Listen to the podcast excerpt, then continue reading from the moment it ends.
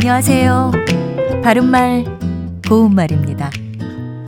동물의 왕국 같은 프로그램을 보면 독수리나 매 같은 큰 새들이 먹잇감으로 땅에 있는 작은 동물을 날카로운 부리와 발톱으로 채가는 것을 볼 수가 있습니다. 이런 행동을 가리켜서 먹잇감을 낚고 챈다 까지 표현하곤 하는데요. 과연 이것은 맞는 표현일까요? 이 경우에는 낚고 채다가 아니라 낚아채다라고 표현하는 것이 맞습니다. 낚아채다는 동사 낙다와 채다가 합해졌습니다. 나 밑에 쌍기역 받침을 쓰는 낙다는 낚시로 물고기를 잡다라는 뜻도 있고요.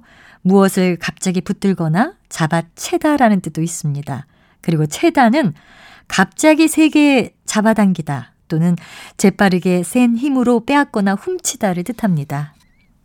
따라서 낚아채다는 무엇을 갑자기 세차게 잡아당기다 또는 남의 물건을 재빨리 빼앗거나 가로채다를 뜻합니다. 머리채를 낚아채다, 팔을 낚아채다와 같이 쓸 수도 있고요. 돈가방을 낚아채 달아나다, 매가 꿩을 세 마리나 낚아챘다 이런 표현들도 있습니다.